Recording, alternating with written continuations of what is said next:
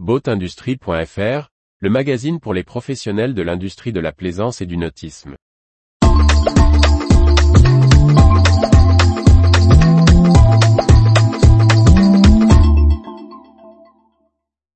Farol, un repreneur qui aime les couteaux et le nautisme. Par Briag Merlet. La coutellerie rochelaise Farol a changé de main.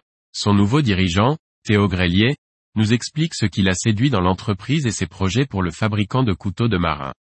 Théo Grelier est arrivé à la barre de Farol, le réputé fabricant rochelais de couteaux de mer, en octobre 2022. Le jeune homme explique simplement comment il en est venu à racheter l'entreprise à son fondateur, Sylvain Berthomé. J'avais jusqu'à peu des restaurants, que j'ai vendus.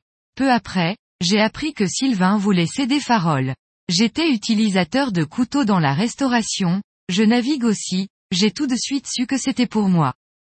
Depuis sa création en 1996, Farol s'est construit une belle réputation, avec une solide reconnaissance de coutellerie artisanale.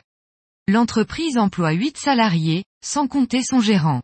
Ce sont 5000 à 6000 couteaux qui sortent par an des ateliers installés à La Rochelle. C'est sur ce savoir-faire que Théo Grelier compte construire, c'est un produit qui me parle. Nous sommes entreprise du patrimoine vivant. Il y a un lien avec l'océan et le nautisme et j'ai envie de garder cet ADN de couteau marin. Tout est fait en interne, les lames, le bois des manches, mais aussi la maroquinerie des étuis. S'il souhaite déjà prendre ses marques et poursuivre le travail de son prédécesseur, Théo Grelier a également quelques idées de développement pour les couteaux Farol. L'ancien cuisinier souhaite continuer à élargir la gamme de couteaux de table, mais aussi développer l'offre de couteaux pliants, dans ses formes et matières. On a sorti cette fin d'année 2022 un couteau avec une lame damassée inox. Cette matière rare donne une très bonne résistance à la lame, particulièrement dans le milieu marin. Le nouveau responsable de Farol veut aussi organiser l'entreprise pour répondre à la demande des professionnels de la mer, comme il l'explique en conclusion.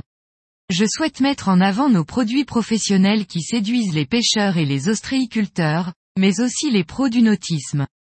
Il faut que l'on puisse mieux répondre à la demande par exemple notre couteau gréeur, avec l'épissoir et le démanilleur. Retrouvez toute l'actualité pour les professionnels de l'industrie de la plaisance sur le site boatindustrie.fr et n'oubliez pas de laisser 5 étoiles sur votre plateforme de podcast.